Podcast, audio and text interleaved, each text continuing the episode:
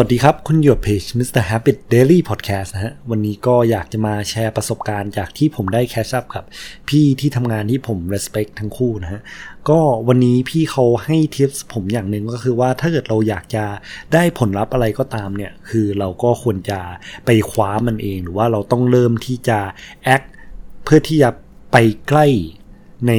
ตัวผลลัพธ์นั้นมากขึ้นนะฮะ คือหลาย ๆ อย่างเนี่ย มันจะมีครับที่ว่าเรารอให้มีคนมาประเคนผลลัพธ์ให้เรา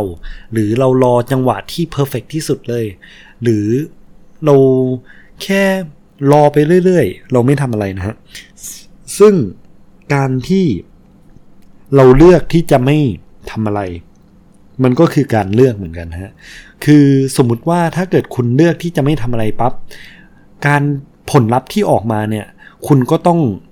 กล้าที่จะยอมรับสิ่งนั้นเหมือนกัน เพราะหนึ่งในนั้นสมมติว่าผลลัพธ์มันไม่เป็นไปตามที่คุณต้องการเนี่ย คุณไม่สามารถโทษคนอื่นได้ เพราะว่าคุณไม่ได้ทำอะไรเลยด้วยซ้ำแต่ถ้าเกิดคุณแอค หรือว่าคุณกล้าที่จะเดินเข้าไปขอแล้วเนี่ย ถึงแม้ผลลัพธ์อาจจะไม่ตรงกับที่คุณต้องการ แต่อย่างน้อยคุณได้แอคแล้ว แล้วมันไม่ใช่ความผิดของคุณนะที่คุณไม่สามารถไปถึงจุดนั้นได้นะฮะก็ EP นี้ขอเป็น EP สั้นๆ เหมือนเป็น EP เตือนใจผมเนี่ยแหละที่ว่าแบบเออวันนี้ได้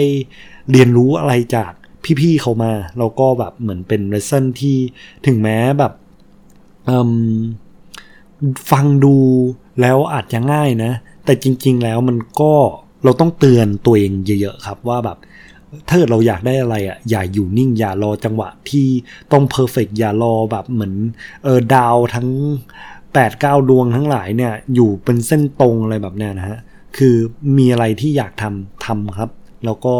ถ้าเกิดเราไม่ทำปั๊บเนี่ยเราต้องกล้าที่จะยอมรับผลลัพธ์ หรือว่า การที่เราเลือกที่จะไม่ทำเนี่ย เราต้องกล้าที่จะยอมรับสิ่งนั้นที่ตามมานะฮะ ขอบคุณครับ